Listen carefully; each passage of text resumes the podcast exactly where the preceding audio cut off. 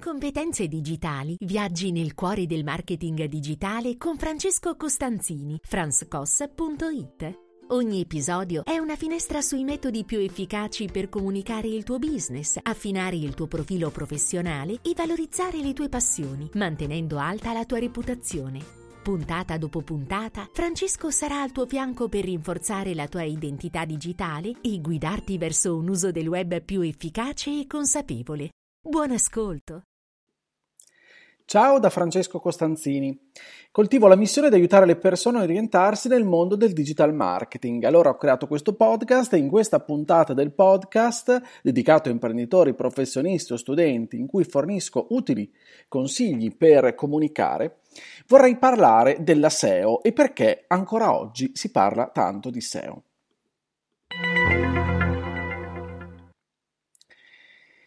È nel 2024 ancora utile la SEO? Cosa sta succedendo? Allora, nel contesto digitale di oggi, che sicuramente è sempre in continua evoluzione, quello che chiamiamo SEO, cioè Search Engine Optimization, detta proprio per farti capire, se non hai sentito questo termine o non sai di che cosa, cosa significhi, voglio spiegartelo al volo. Significa letto, diciamo, e tradotto letteralmente l'ottimizzazione per i motori di ricerca, ma io aggiungerei anche per gli utenti, cioè quando andiamo a prendere i contenuti e li andiamo a ottimizzare affinché il motore di ricerca e gli utenti li trovino a fronte appunto di che cosa? Di loro ricerche online. Quindi in questo contesto, questo mondo chiamato appunto della SEO, l'articolo femminile eh, a me piace indicarlo in questo modo, chiamandola femmini- in modo femminile la SEO. Poi potrai sentire tante altre versioni, chi la chiama il SEO, eccetera, eccetera. A me piace chiamarla così. Quindi dicevo, in un contesto sempre in grande evoluzione, la SEO mantiene ancora una sua rilevanza. Eh, non eh, crediamo a tutte quelle voci che si rincorrono o a chi profetizza oggi non serve più a nulla. Perché? Ecco che voglio in questa puntata sviscerare questi punti, cioè cercare di capire insieme a te perché ha senso parlare di SEO, di SEO copywriting quindi. Proviamo a eh, ragionare partendo da un aspetto. Sicuramente eh, le emozioni sono eh, un, il sentimento, diciamo così, che probabilmente oggi nel contesto digitale è reso sempre più evidente. Mi spiego meglio. Eh, andiamo eh, là fuori e vediamo online che cosa? Il fatto che troviamo sempre più contenuti, quindi che cosa constatiamo? Che là fuori ci sono sempre più contenuti che vogliono eh, stimolare nostre, la nostra emotività. Quindi sicuramente questo è un aspetto da tenere in considerazione che non va in contraddizione con il fatto che abbiamo magari dei contenuti tecnici da portare là fuori che possono suscitare un'emotività molto diversa, no? Che possono non essere così affascinanti, ma non ci preoccupiamo di questo. Teniamo solo conto che sicuramente l'importanza delle emozioni è assolutamente evidente oggi. Il lato emozionale, che fa sì che le persone condividano, scarichino, ehm, seguano, eccetera, eccetera, eccetera. Cosa significa allora tradurre questo nel mondo della SEO, nel contesto SEO? Significa metterci in testa che dobbiamo creare dei contenuti che non solo debbano informare, ma che in qualche modo debbano coinvolgere emotivamente l'utente. Questo cosa significa? Non che dobbiamo per forza far sorridere, far sganasciare delle risate, far commuovere. Questo significa creare contenuti che siano, tenendo conto del contesto, delle preferenze delle persone, siano capaci di coinvolgerli, colpirli. Questo cosa vuol dire? Vuol dire andare sempre più a fondo a trovare la risposta a quell'intento di ricerca dell'utente, di cui tra l'altro già nel passato abbiamo parlato. Non mi ricordo il numero della puntata perché abbiamo superato abbondantemente le 200 puntate, ma dopo la vado a cercare e troverai nel link in descrizione la puntata in cui parlo proprio degli intenti di ricerca.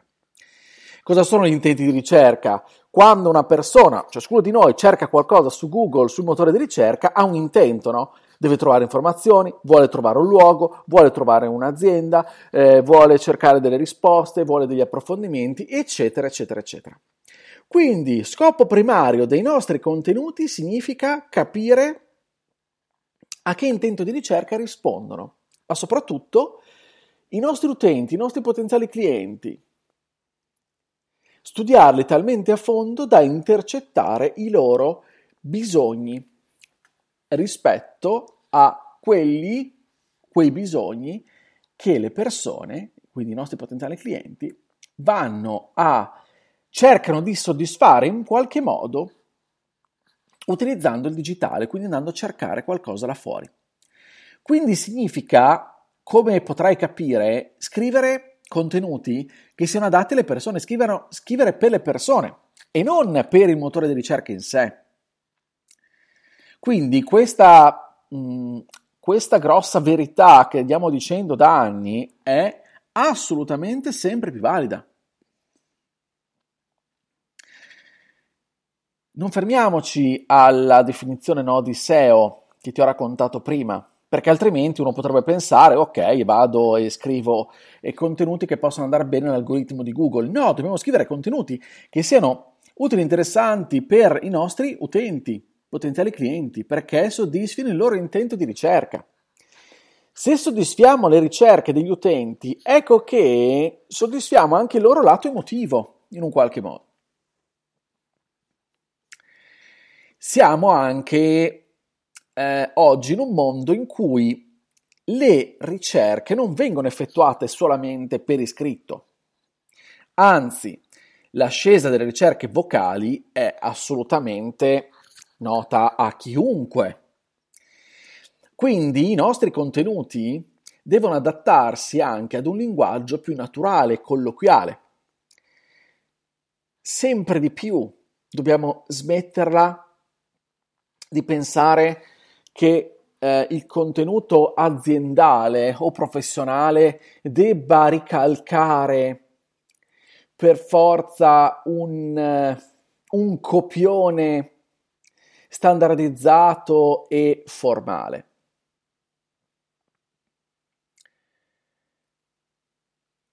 Il contenuto è utile, rilevante, interessante se il nostro interlocutore lo comprende, se interessa al nostro interlocutore, se lo sorprende, lo eh, soddisfa, lo stimola.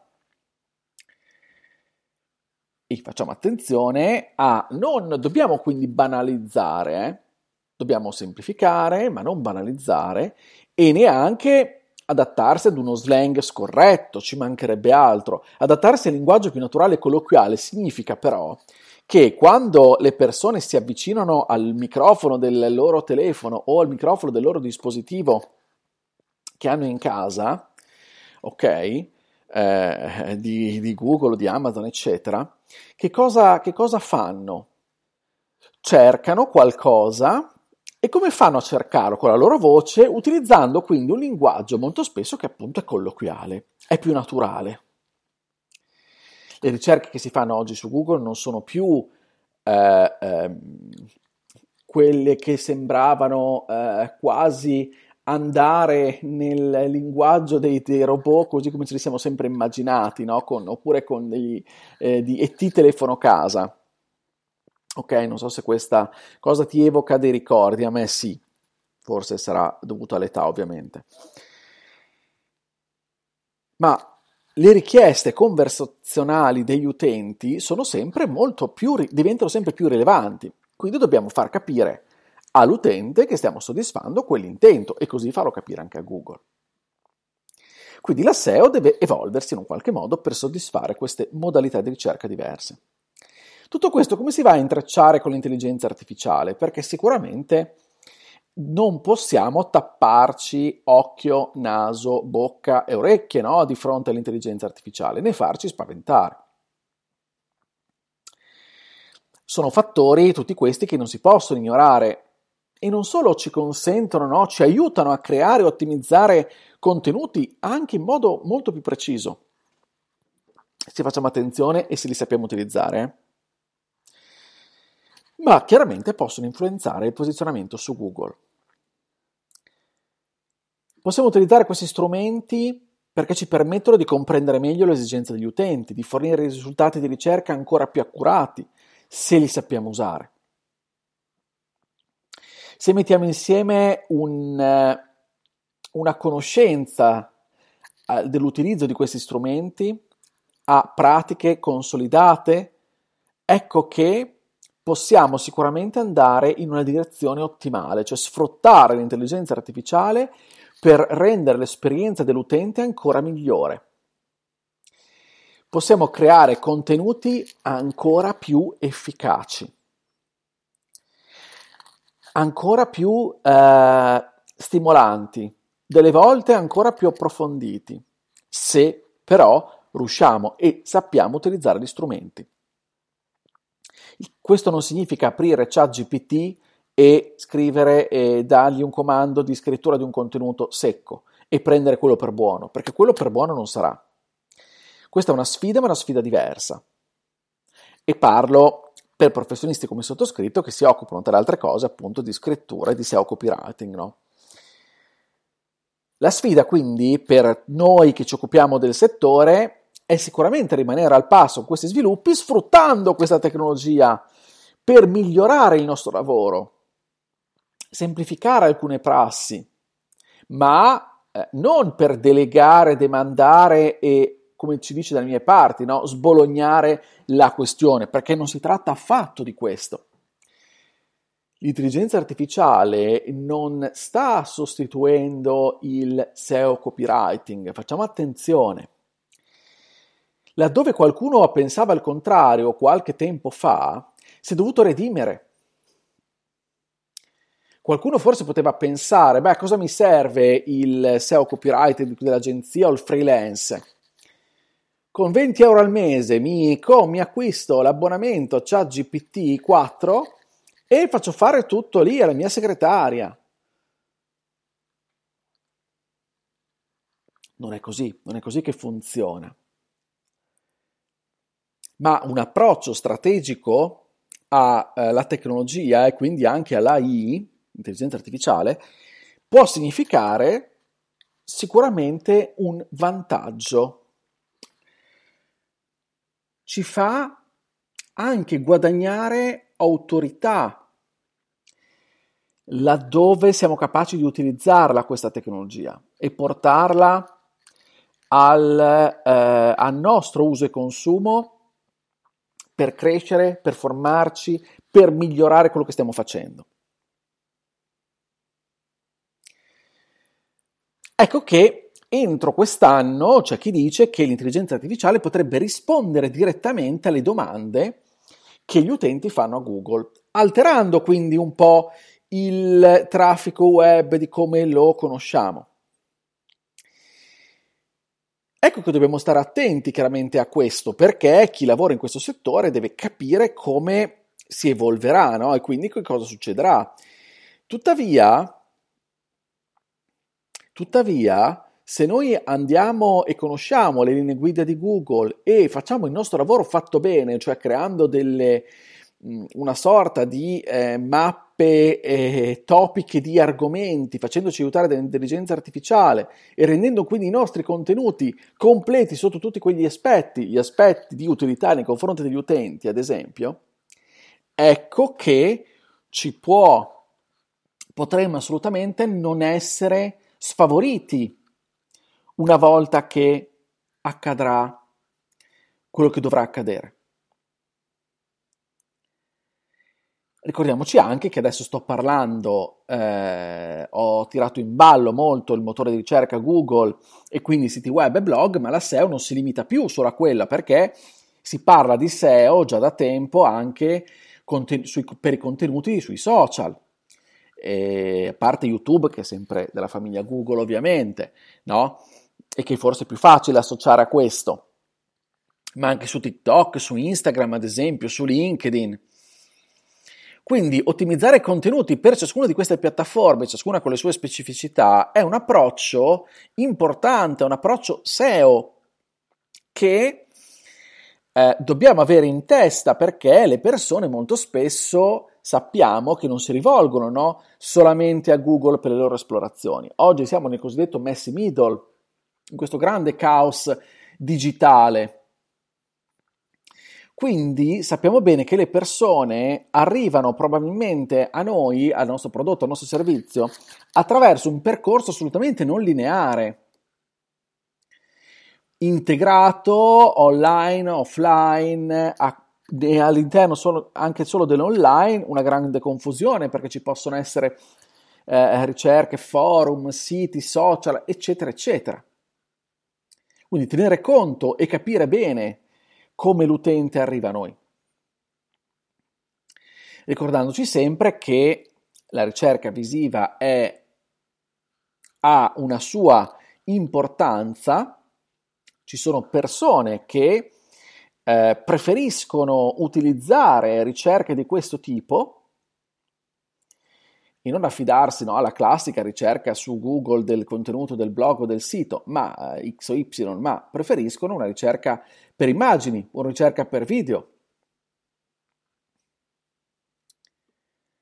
Comunque la cosa fondamentale è ricordarci sempre che è la, eh, al centro che cosa ci deve essere. Al centro ci deve essere l'esperienza dell'utente, che deve essere sempre soddisfatta, deve essere sempre ottimale. Ecco, allora, laddove l'esperienza utente riusciamo a mantenere un'esperienza utente ottimale, ecco che stiamo lavorando nella direzione giusta.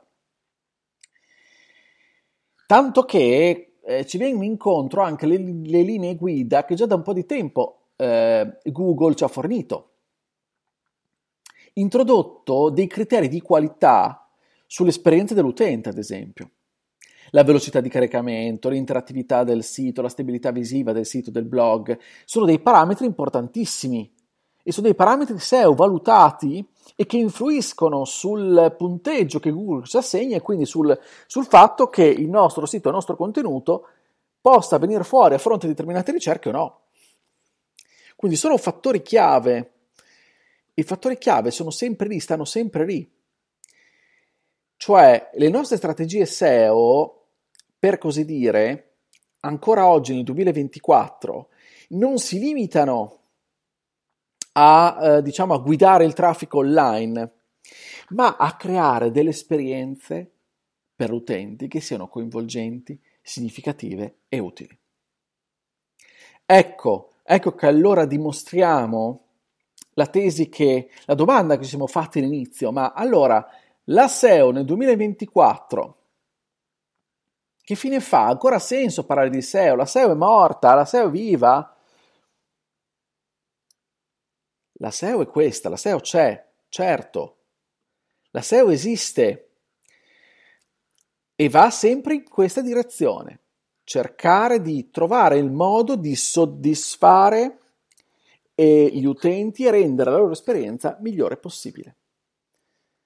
Quindi, se sei là fuori, stai pensando di migliorare il tuo sito web, la tua strategia eh, digitale, il tuo blog, i tuoi contenuti sui social, ecco, prendi questa direzione. Ottimizza tutti i tuoi spazi, tutti i tuoi contenuti e vai in questa direzione. Rendi l'esperienza dell'utente il più semplice e migliore possibile. E renditi utile per le esigenze e i bisogni dei tuoi utenti. Bene, allora ti ringrazio dell'ascolto, se questa puntata ti è piaciuta condividila, iscriviti al podcast sulle piattaforme che preferisci per non perdere gli altri episodi, io ti aspetto sulla mia casa che è il mio sito franzcos.it, lì troverai riferimenti, contenuti che possano esserti utili. Ti ricordo anche che mi fa piacere interagire con te, quindi scrivimi su Telegram, io sono Franz Koss, mi farà piacere ricevere domande, dubbi, perplessità, commenti. Tra l'altro, sempre su Telegram trovi anche il mio canale. Il mio canale su Telegram si chiama Competenze Digitali e con un contenuto al giorno dalla lunedì alla domenica compresi. In descrizione trovi anche il mio profilo LinkedIn, scusami, seguimi e richiedimi il contatto. Eh, ho una newsletter anche lì che ti fa risparmiare tempo. Se poi tutti i miei contenuti ti piacciono e vorresti far parte di una community esclusiva per riceverne anche tanti altri inediti, iscriviti su Buy Me Coffee, trovi il link sempre in descrizione. È tutto, ci sentiamo la prossima settimana con il podcast. Io come sempre ti auguro buona comunicazione. Ciao da Francesco!